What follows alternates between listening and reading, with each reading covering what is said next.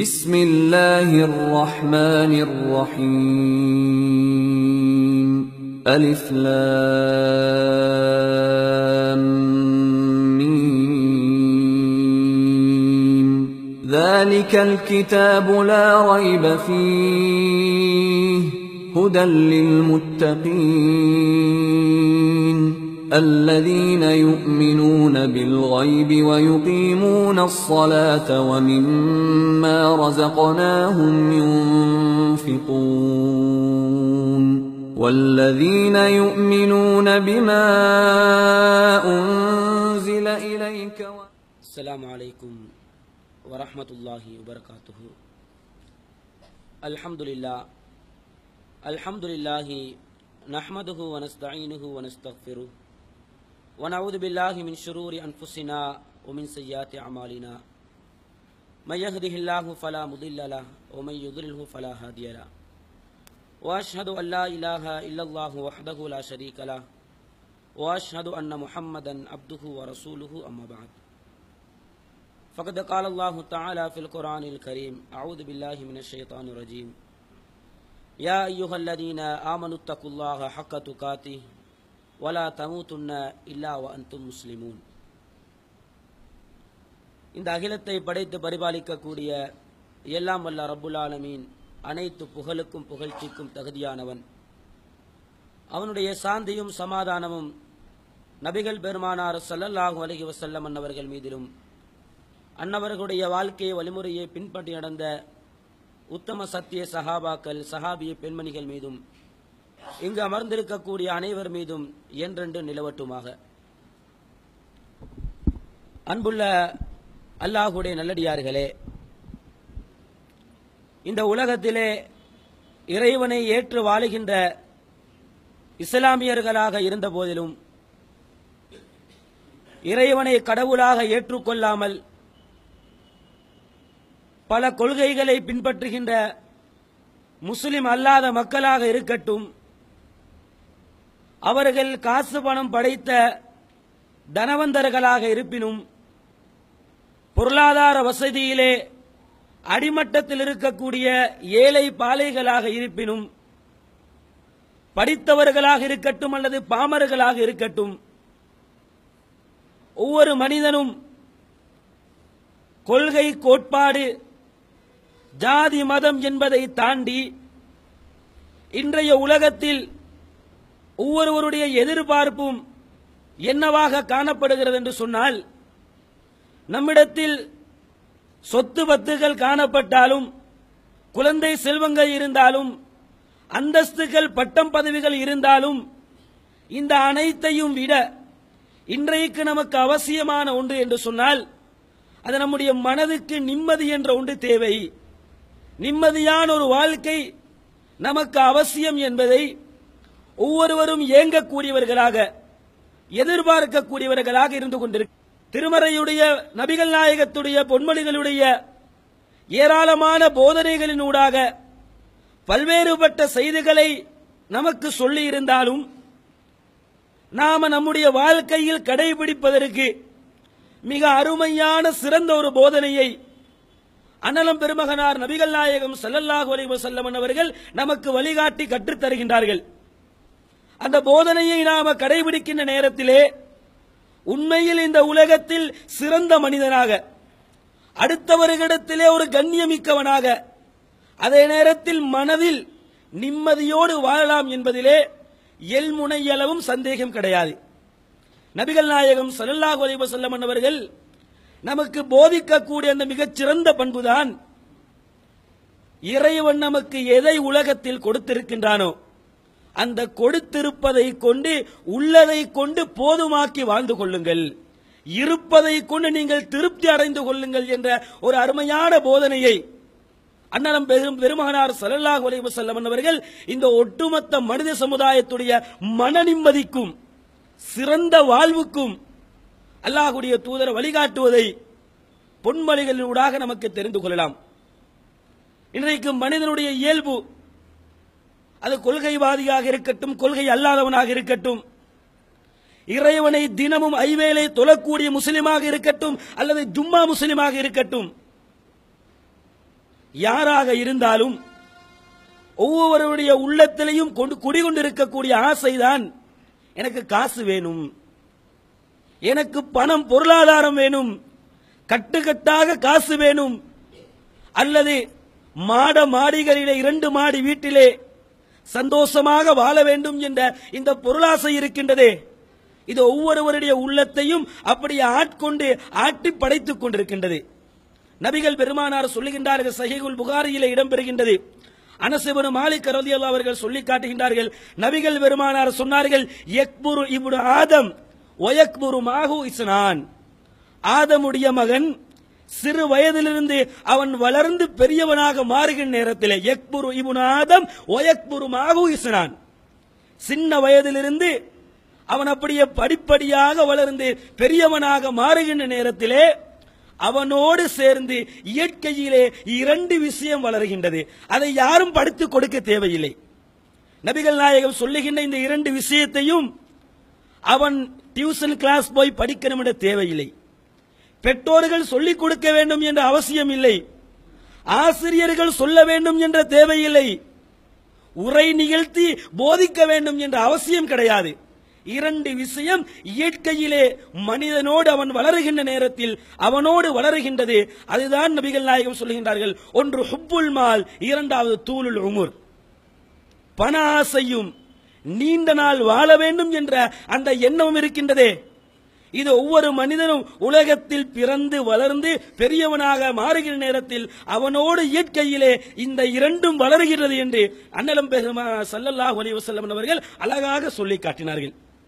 இதை இன்றைக்கு யாராலும் மறுக்க முடியாது. சிறு வயதிலிருந்து நம்ம வளர்ந்து ஆளாகின நேரத்திலே ஒரு பருவத்தை நம்ம கடக்கிற நேரத்தில் நாம பார்க்கக்கூடிய காட்சிகள் நாம சந்திக்கக்கூடிய சமூகம் நாம சந்திக்கக்கூடிய அந்த சூழ்நிலைகள் நம்முடைய மனதிலே எதை வளர்க்கின்றது? எந்த ஆசை நம்முடைய உள்ளத்திலே விதைக்கப்படுகின்றது? ஹுப்புல் மால். உனக்கு காசு வேணும். உலகத்தில் நீ தலை நிமிர்ந்து வாழ வேண்டும் என்றால் அடுத்தவனை போன்று உனக்கும் அந்தஸ்து கிடைக்க வேண்டும் என்றால் உன்னுடைய சமூகம் உன்னை மதிக்க வேண்டும் என்றால் உனக்கு காசு வேணும். அவன் அந்த பண ஆசை ஹுப்புல் மால் உள்ளத்தை ஆட்டி படைக்கின்றது. நபிகள் நாயகம் சொன்னதை இன்றைக்கு நம்ம நம்முடைய நிஜ வாழ்க்கையிலே கண்கூடாக பார்த்து அனுபவித்துக் கொண்டிருக்கின்றோம். உலகத்தில் நடைபெறுகின்ற அனைத்து அட்டூழியங்களுக்கும் குடும்ப பிரச்சனைகளுக்கும் நண்பர்களுக்கு மத்தியில் ஏற்படுகின்ற பிளவுகளுக்கும் வியாபார நண்பர்கள் இரண்டாக பிரிவதற்கும் அனைத்துக்கும் என்ன அடிப்படை காரணமாக இருக்குது? இந்த காசு பணம் தான் இந்த பொருளாதார மோகத்தின் காரணமாகத்தான் அடுத்தவர்களோடு சண்டை குடும்பத்தில் பிணக்குகள் பிளவுகள் ஒற்றுமையாக இருந்த குடும்பம் பல கூறுகளாக பிரிக்கப்படுவதற்கும் ஒற்றுமையாக இருந்த நண்பர்கள் இரண்டாக பிளவுபட்டு போவதற்கும் அனைத்து பலாய் முசீபத்து பலாய் முசீபத்துகளுக்கும் என்ன அடிப்படை காரணமாக திகழ்கிறது என்றால் இந்த காசு பணத்தின் மீது ஏற்பட்ட மோகம்தான். காசு வேணும் பொருளாதாரம் வேண்டும் என்ற இந்த ஆசைதான். அடிப்படை காரணம் என்பதை எவருக்கும் மறுக்கவும் மறைக்கவும் முடியாது சகோதரிகளே இதைத்தான் சமூகத்தை நம்ம என்ன செய்யறோம் கண்கூடாக பார்த்து கொண்டிருக்கிறோம். எவனை கொண்டாவது நான் நல்லாக இருக்கணும். இந்த ஆசைதான் இருக்கு எல்லார்ட்டையும் எவன் எப்படி போனாலும் எனக்கு பரவாயில்லை. நானா நல்லாக இருக்கட்டும் தாத்தா நாசமாக போகட்டும் அது எனக்கு பரவாயில்லை. நான் நல்லாக இருக்கணும். நான் சந்தோஷமாக வாழணும். எனது பிள்ளைகள் செல்வத்தை அனுபவிக்க வேண்டும். இதுதான் இன்றைக்கு ஒவ்வொருவருடைய ஆசையாக இருந்து கொண்டிருக்கின்றது. நபிகள் நாயகம் ஸல்லல்லாஹு அலைஹி வஸல்லம் அவர்கள் முற்காலத்திலே வாழ்ந்த ஒரு அழகிய நிகழ்வை நமக்கு பாடமாக சொல்லி காட்டுகின்றார்கள். சகிகுல் புகாரியிலே இடம்பெறுகின்ற இந்த செய்தியை சிறு பருவத்திலே சிறு குழந்தைகளாக அஞ்சு பத்து வயசிலே நாம் இருக்கின்ற நேரத்திலே பள்ளிக்கூடங்களிலே அல்லது குருவான் மதரசாக்களிலே நமக்கு கதையாக சொல்லிக் கொடுத்திருப்பார்கள். நமக்கு கதையாக சொல்லிக் கொடுத்த அந்த நிகழ்வை நபிகள் பெருமானார் ஸல்லல்லாஹு அலைஹி வஸல்லம் என்பவர்கள் ஒட்டுமொத்த உலகத்துக்கும் ஒரு அருமையான அறிவுரையாக சொல்லி காட்டுகின்றார்கள். பனு இஸ்ரேவருடைய காலத்திலே முற்காலத்திலே இரண்டு நண்பர்கள் வியாபாரம் மேற்கொள்கின்றார்கள். ஒருவர் தன்னுடைய நிலத்தை இன்னொரு நண்பருக்கு தன்னுடைய இன்னொரு ஃப்ரெண்டுக்கு என்ன செய்றாரு? ஒரு நிலத்தை விற்கிறாரு இவர் வாங்கிக் கொள்கிறார். வியாபாரம் முடிந்து விட்டது. நிலத்துக்குண்டான தொகை கொடுக்கப்படுகின்றது. நிலத்தை அவர் தன்வசப்படுத்திக் கொள்கிறார். வியாபாரம் முடிந்ததற்கு பின்னால் நிலத்தை வாங்கிய அந்த மனிதர் விவசாயத்துக்காக வேண்டி அந்த நிலத்தை தயார் செய்கிற நேரத்திலே அந்த நிலத்திலிருந்து ஒரு தங்க ஜாடியை ஒரு புதையலை கண்டெடுக்கின்றார். புதையலை கண்டெடுத்த அந்த சகோதரனை பொறுத்த வரைக்கும் நமக்கு லக்கு பட்டுட்டு எவனோ இழிச்சவாய ஒரு நிலத்தை வித்துட்டான் நாம வாங்கிக்கிட்டோம். இதை என்னோடு மறைத்து வைத்துக் கொள்வோம். என் அடுத்த தலைமுறைக்கு உதவும். என்னுடைய பிள்ளைகளை வளர்த்து ஆளாக்குவதற்கு எனக்கு இந்த உலகத்தை அனுபவிப்பதற்கு இந்த தங்க புதையல் உதவியாக இருக்கும் என்று தன்னோடு அவர் வைத்துக் கொள்ளவில்லை.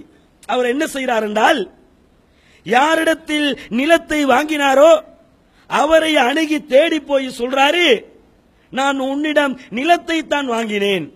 நிலத்திலிருந்து தங்க புதையலை வாங்கவில்லை. இந்த புதையல் உனக்குரியது. நான் கொடுத்த காசு நிலத்துக்குரிய காசு. புதையலுக்கு காசு கொடுக்கவில்லை. இது உனக்குரியது என்று திருப்பி கொடுக்கிறார். அவரோ வாங்க மறுக்கிறார். வியாபாரம் முடிந்து விட்டது நான் உனக்கு நிலத்தையும் நிலத்தில் இருப்பதையும் சேர்த்து வித்தேனே தவிர புதையல விக்கல நிலத்தை மட்டி வித்தேன். இப்படி நான் என்ன செய்யல? வியாபாரம் செய்யல. வியாபாரம் முடிந்துட்டு அதில் என்னவெல்லாம் இருக்கிறதோ அது உனக்குத்தான் என்று அவரும் என்ன செய்கின்றார்? தன் வசப்படுத்திக் கொள்வதற்கு பின்வாங்குகின்றார். இப்படிப்பட்ட ஒரு நிலையை இன்றைக்கு பார்க்க முடியுமா சமூகத்திலே? ஒரு பொருள் கண்டெடுக்கப்படுகின்றது. இது எனக்கா உனக்கான்னு சண்டை இல்லை. இது எனக்கு வரணும் இது உனக்கு வரணும் என்று இரண்டு நண்பர்களும் இரண்டு சகோதரர்களும் சண்டைப்படவில்லை அங்கே சத்துரவு ஏற்படவில்லை. எதற்காக வேண்டிய சர்ச்சை? விட்டு கொடுக்கின்ற விஷயத்திலே இதை நீ எடுத்துக்கண்டு. ஒருவர் சண்டை பிடிக்கின்றார். இது எனக்கு முடியாது இது உன்னுடையது என்று மற்றவர் சண்டை பிடிக்கின்றார். பொருளாதாரத்தின் மீது ஆசை இருக்கும் என்றால் காசு பணம் தான் குறிக்கோளாக இருக்கும் என்றால் இப்படிப்பட்ட அரிய பண்புகள் அடுத்தவனுடைய சொத்து அது அற்பமாக இருந்தாலும் எனக்கு அது சேரக்கூடாது என்ற இந்த சிறந்த குணம் இருக்கின்றதே. காசு வனத்தின் மீது மோகம் இருந்தால் ஏற்படாது சகோதரர்களே இது போன்ற ஒரு நிலையை இன்றைக்கு சமூகத்தில் அவதானிக்கலாமா? கள்ள டாக்குமெண்ட் செய்தாவது அடுத்தவன நிலத்தை அபகரிக்கணும் அதற்கு இருபது வருஷம் கோட்டு வாசல ஏறி இறங்கினாலும் பரவாயில்லை என் பிள்ளைக்கு சொந்தமாகட்டும். நான் முப்பது வருஷம் வழக்கை சந்தித்தாலும் பரவாயில்லை. பத்து லட்சங்களை இருபது லட்சங்களை வழக்குக்காக வேண்டி வாரி இறைத்தாலும் பரவாயில்லை. அந்த நிலம் எனக்கு வேண்டும். அது யாருடையதாக இருந்தாலும் எனக்கு பிரச்சனை கிடையாது. அது ஹராமாக இருக்கட்டும் ஹலாலாக இருக்கட்டும் அநியாயமாக இருக்கட்டும். அது எனக்கு மெட்டர் இல்லை. என் பேர்ல சொத்து இருக்கணும். இதுதானே இன்றைய நிலையாக இருக்கின்றது. நபிகள் நாயகம் சொன்னதை போன்று அந்த சிறந்த குணத்தை அடுத்தவர்களுடையது என்ற ஒரு சந்தேகம் அல்லது ஒரு ஐயப்பாடு வருகின்ற நேரத்திலே விட்டு கொடுக்கக்கூடிய மனப்பாங்கு எத்தனை பேரிடத்திலே இருக்கின்றது? நம்முடைய நிலை எப்படி இருக்கின்றது என்று சொன்னால் வாங்கக்கூடிய சம்பளத்தை விட அதிகம் சீன் போடக்கூடியவர்களாக. ஒருவருக்கு ஒரு இருபதாயிரம் முப்பதாயிரம் செலரி கிடைக்கிறது என்றால் அவருடைய வாழ்க்கை தரத்தை உலகத்துக்கு அவர் எப்படி தெரியுமா காட்டுவார்? பல லட்சங்கள் வருமானமாக அவருக்கு கிடைப்பதை போன்ற ஒரு பகட்டை காட்டுவான். காசு பணத்தின் மீது மோகம். இந்த பொருளாதாரத்தின் மீது கொண்ட அந்த மோகத்தின் காரணமாக குடிப்பது கூழ் கொப்பளிப்பது பன்னீர் என்று சொல்லுவார்களே. அது போன்ற ஒரு பகட்டு வாழ்க்கையை வாழுகின்ற இஸ்லாமிய நெஞ்சங்களை கொள்கை சொந்தங்களை இன்றைக்கு நம்ம சமூகத்திலே கண்காணித்துக் கொண்டிருக்கிறோம் இல்லையா சகோதரர்களே. அப்ப இந்த நிம்மதியான வாழ்க்கை நமக்கு கிடைக்க வேண்டும் என்றால் படைத்தவனுடைய பார்வையில் சிறந்தவர்களாக சக அன்பர்களுடைய பார்வையில் கண்ணியமானவர்களாக நாம திகழ வேண்டும் என்றால் இந்த பொருளாதாரத்தின் மீது இருக்கக்கூடிய ஆசையை அப்படியே குளிதண்டு புதைத்து விட்டு எது எமக்கு இருக்கின்றதோ எனக்கு என்று எதை படைத்தவன் கொடுத்திருக்கின்றானோ அதை கொண்டு திருப்தி படக்கின்ற திருத்திப்படுகின்ற மக்களாக நாம மாற வேண்டும் என்பதை இஸ்லாம் நமக்கு சிறந்த போதனைகளினூடாக பாடம் சொல்லிக் கொண்டிருக்கின்றது. நபிகள் நாயகம் ஸல்லல்லாஹு அலிசனுடைய திருச்சபைக்கு ஹக்கீம் ஹிஷாமு ஹிஷாம் என்று அழைக்கப்படுகின்ற ஒரு நபித்தோழர் வருகின்றார். இந்த நபித்தோழருக்கு ரசூல்லா சொல்லுகின்ற போதனை இருக்கின்றது. உண்மையிலே அருமையான ஒரு போதனையை ஹக்கீம் இப்னு ஹிஷாமுக்கு நபிகள் நாயகம் சொல்லுவார்கள். சகிகுல் புகாரியில் இடம்பெறுகின்ற செய்தி ஹக்கீமுடைய ஹிஷாம் அவர்கள் நபிகள் பெருமானாரிடத்தில் வந்து கேட்கின்றார் உண்மையிலே அவரிடத்தில் பொருளாதாரம் கிடையாது. காசு பணம் எல்லாம் அவரிடத்தில் குமிந்து கிடக்கவில்லை. வறுமை கோட்டுக்கு கீழால் வாழுகின்ற நிலையிலே ஹக்கீம் ஹிஷாம் அவர்கள் அல்லாஹுடைய தூதரிடத்தில் வந்து யார சூழலா எனக்கு ஏதாவது கொடுங்கள். தன்னுடைய கஷ்டத்தை முறையிடுகின்றார். நபிகள் நாயகன் தூக்கி கொடுக்கின்றார்கள் ஹக்கீமே இதோ உனக்கு எடுத்துக்கோ. ஹக்கீம் ஹிசாமதை எடுத்து கொஞ்ச நாள் தன்னுடைய வாழ்க்கையை நகர்த்தி கொண்டு போகிறார். அது முடிவடைகின்றது. இரண்டாவது தடவை ரசூலுல்லாவை நாடுகின்றார்கள். இரண்டாவது தடவை நபிகள் நாயகன் தூக்கி கொடுக்கின்றார்கள். அதை வைத்து திரும்ப வாழ்க்கை ஓட்டப்படுகின்றது. கொஞ்ச நாட்கள் கழிகின்ற நேரத்திலே அதுவும் காலியாகின்றது. மூன்றாவது தடவை ரசூலுல்லாவை நோக்கி நடையை கட்டுகின்றார்கள். அல்லாஹுடைய தூதரிடத்தில் வந்து மூன்றாவது தடவை கேட்கிற நேரத்தில் ரசூல்லா எதையும் சொல்லாமல் மூன்றாவது தடவையும் கொடுக்கின்றார்கள். கொடுத்துவிட்டு போதனை செய்கின்றார்கள். ஒரு தடவை கொடுத்தாச்சு இரண்டாவது தடவை கேட்கின்றார்கள் அல்லாஹுடைய தூதர் ஏசவில்லை முகம் சுளிக்கவில்லை திட்டவில்லை கொடுத்தார்கள். மூன்றாவது தடவையும் வருகின்றார். அந்த நேரத்தில் கூட ஏசவில்லை. கொடுத்து விட்டு நபிகள் பெருமானார் ஹக்கீம் இப்னு ஹிஷாமுக்கு ஒரு போதனையை சொல்லுகின்றார்கள். இது ஒரு ஹக்கீம் இப்னு ஹிஷாமுக்கு மாத்திரம். அல்லாஹுடைய தூதர் சொன்ன போதனை கிடையாது. ஒட்டுமொத்த உலக மாந்தர்களுக்கும் சொல்லுகின்றார்கள் இந்த காசு பணத்துடைய நிலை குறித்து நபிகள் நாயகம் சொல்லுகின்றார்கள் யா ஹக்கீம் ஹக்கீமே இன்னஹாதல் மால் ஹதிரத்துன் வஹுல்வத்துன். ஹக்கீமே இந்த காசு பணம் இருக்கின்றதே. நீ என்னிடத்தில் ஒரு தடவை வந்த கொடுத்தேன். இரண்டாவது தடவை வந்தாய் கொடுத்தேன். மூன்றாவது தடவை கேட்டாய் கொடுத்து விட்டேன். இப்பொழுது சொல்கிறேன் இன்னஹாதல் மால். இந்த காசு இந்த பொருளாதாரம் இருக்கின்றது. இது ஹதிரத்துன் வஹுல்வத்துன் பார்ப்பதற்கு பசுமையாக இருக்கும். அதே நேரத்திலே இனிமையாக இருக்கும். உண்மையும் தானே. காசு எப்படி இருக்கும்? பார்ப்பதற்கு பசுமையாக இருக்கும். பச்சை பசேல் என்று வளர்ந்திருக்கக்கூடிய ஒரு வயல்வெளியை பார்த்தால் எப்படி பார்ப்பதற்கு பசுமையாக இருக்குமோ அது போன்றுதான் காசை பார்க்கிற நேரத்தில். வீட்டில் கட்டுக்கட்டாக அடுக்கி வைக்கப்பட்டிருந்தால் அந்த காசை பார்க்கிற நேரத்தில் அப்படி இருக்கும் உள்ளத்துக்கு. ஒரு பசுமையாக இருக்குமா இல்லையா? அல்லது காசு படம் உள்ளவனை பார்க்கிற நேரத்தில் மனசுக்கு ஒரு சந்தோஷம் வருமா இல்லையா? இவன மாதிரி எனக்கு காசு பணம் இருந்தால் எப்படி இருப்பேன்? என் வாழ்க்கை எப்படி போகும்? ஒரு கற்பனையிலே கற்பனை உலகத்திலே சிறகடித்து பறக்க மாட்டோமா இல்லையா? அப்ப நபிகள் நாயகம் சொல்லுகின்றார்கள் இன்ன ஹாதல் மால் ஹதிரத்துன். இந்த காசு பணம் பொருளாதாரம் உலகத்துடைய இன்பங்களை பொறுத்த வரைக்கும் அது பார்ப்பதற்கு பசுமையானது. அனுபவித்தால் இனிமையாக இருக்கும். இன்னும் வேணும் இன்னும் வேணும் தான் சொல்லும். காசு பணத்தை எடுத்து அனுபவிக்கின்ற நேரத்திலே மனசு என்ன சொல்லும்? இன்னும் வேணும். ஒரு முப்பதாயிரம் சம்பளம் வாங்குகின்ற ஒரு நண்பரை அழைத்து உங்க வாழ்க்கை எப்படிப்பா போகுது? உங்க உங்க வருமானத்தை வச்சு நிம்மதியாக நீங்க வாழுகின்றீர்களா? அப்படின்னு ஒரு கேள்வியை கேட்டு அவர் என்ன சொல்லுவாரு? ஏதோ அல்ஹம்துலில்லாஹ் நல்லா போயிட்டு இருக்குது. இன்னொரு பத்தாயிரம் கூட வருமானம் கிடைச்சா என் சிலர் ஒரு நாற்பதாயிரமாக மாறும் என்று சொன்னா சிறப்பாக இருக்கும். அதே நாற்பதாயிரம் கிடைத்ததற்கு பின்னாடி திரும்ப அழைத்து கேட்ட என்ன சொல்லுவாரு? இப்ப நாற்பதாயிரம் கிடைச்சிட்டு அல்ஹம்துலில்லாஹ் போதும் என்று சொல்லுவாரா? அல்லது ஐம்பதாயிரம் இருந்தா நல்லா இருக்கும் என்று சொல்லுவாரா? என்ன பதிலாக இருக்கும்? இன்னொரு பத்தாயிரம் இருந்தால் இன்னும் நல்லாக இருக்கும். சரி ஐம்பதாயிரம் உனக்கு கிடைக்குது. திருப்பியும் பதில் எப்படி இருக்கும்? ஒரு எழுபத்தஞ்சாயிரம் கிடைத்தா நல்லாக இருக்கும். அப்ப நபிகள் நாயகம் என்ன சொன்னார்கள்? ஹதிரத்துன் வஹுல்வத்துன். பசுமையானது அதே நேரத்திலே இனிமையானது ரசூல்லா சொன்னார்களே. அல்லாஹருடைய தூதரின் அந்த வார்த்தையை இன்றைக்கு நம்ம நிஜ வாழ்க்கையிலே ஒவ்வொருவரும் அடுத்தவர்களை பார்ப்பதை விட தங்களுடைய உள்ளத்திலே நாம் அனுபவிக்கின்றோமா இல்லையா? உண்மையில் பொருளாதாரம் அல்லாஹுடைய தூதர் சொன்னதை போன்று பார்ப்பதற்கு பசுமையானது அனுபவிப்பதற்கு இனிமையானது நான் மறுக்கவில்லை.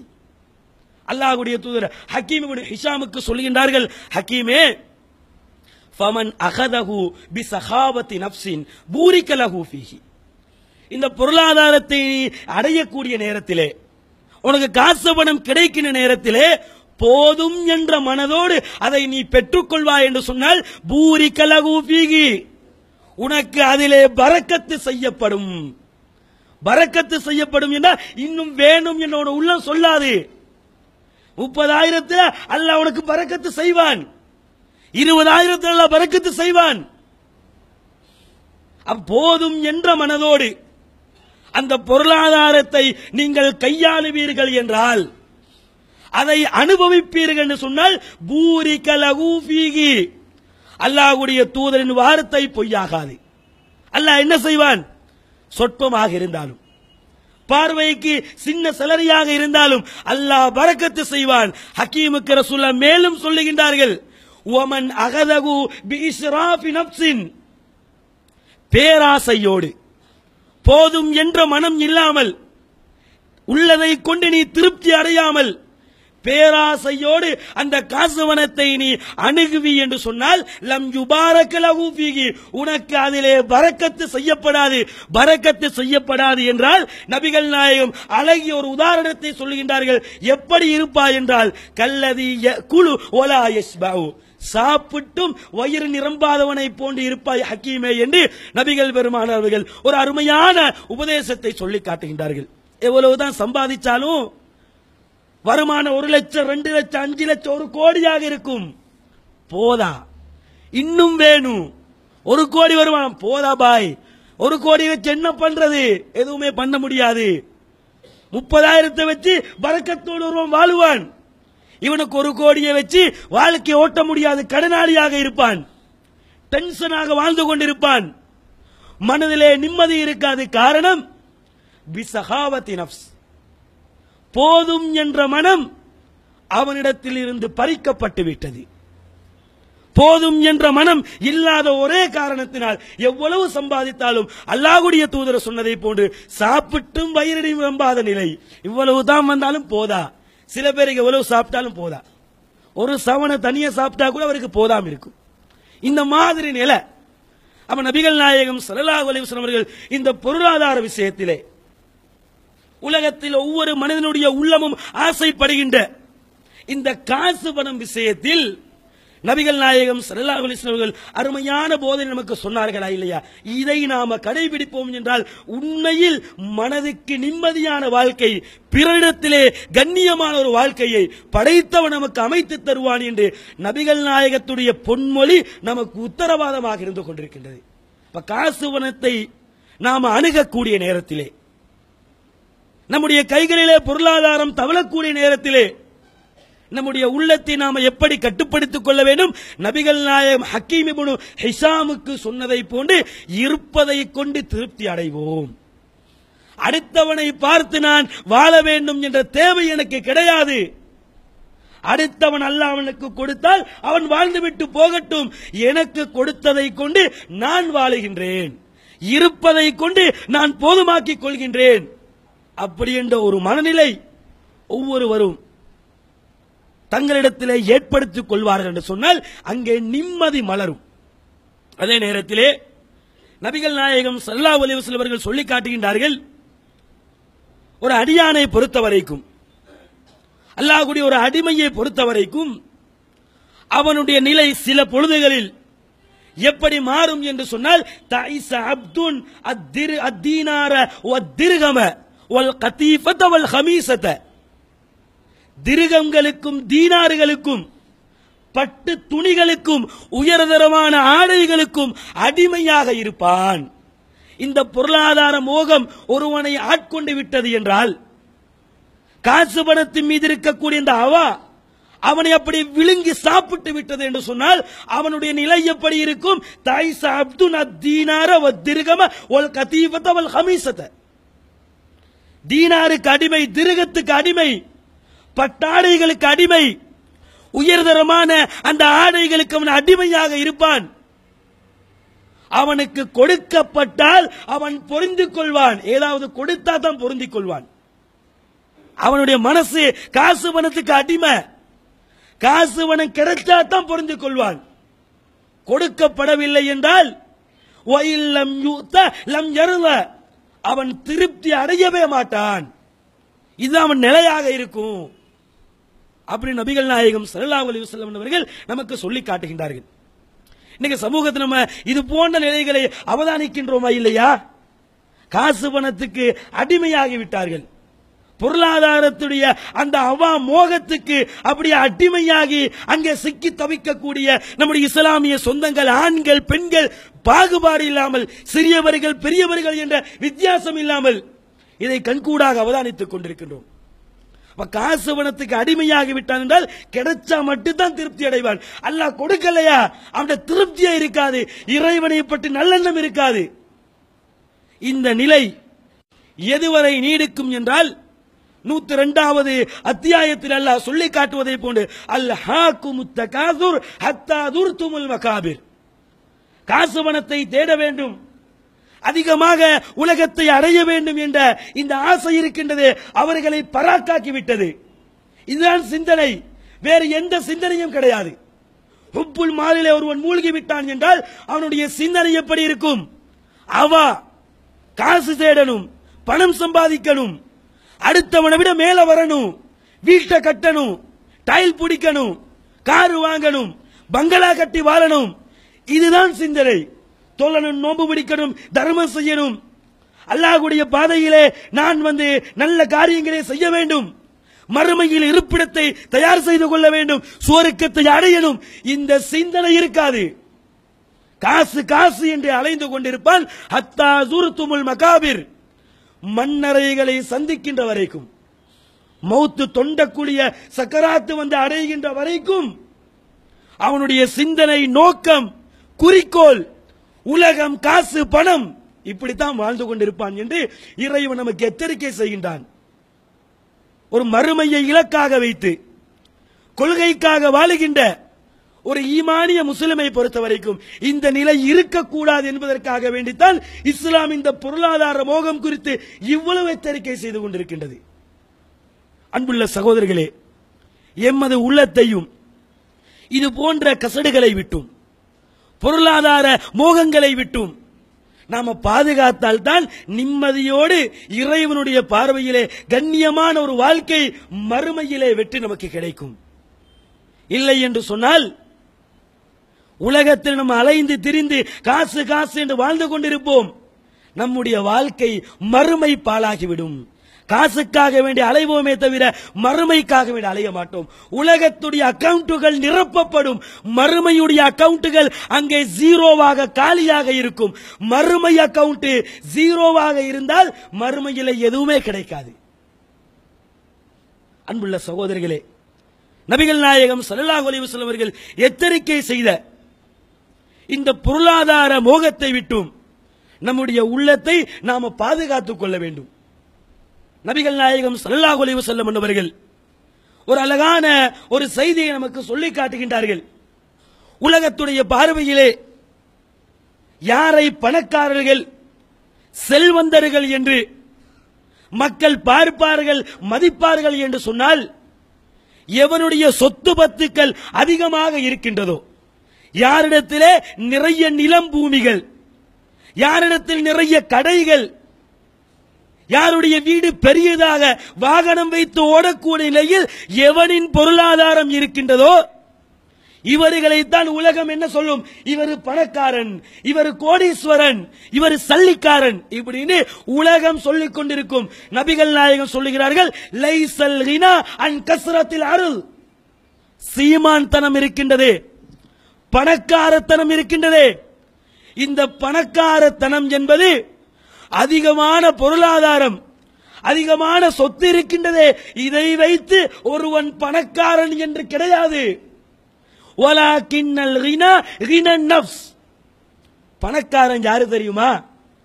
சீமான் யாரு என்றால் நபிகள் நாயகம் சொல்லுகின்றார்கள் ரினன் நஃப்ஸ் எவனிடத்தில் போதும் என்ற மனம் இருக்கின்றதோ?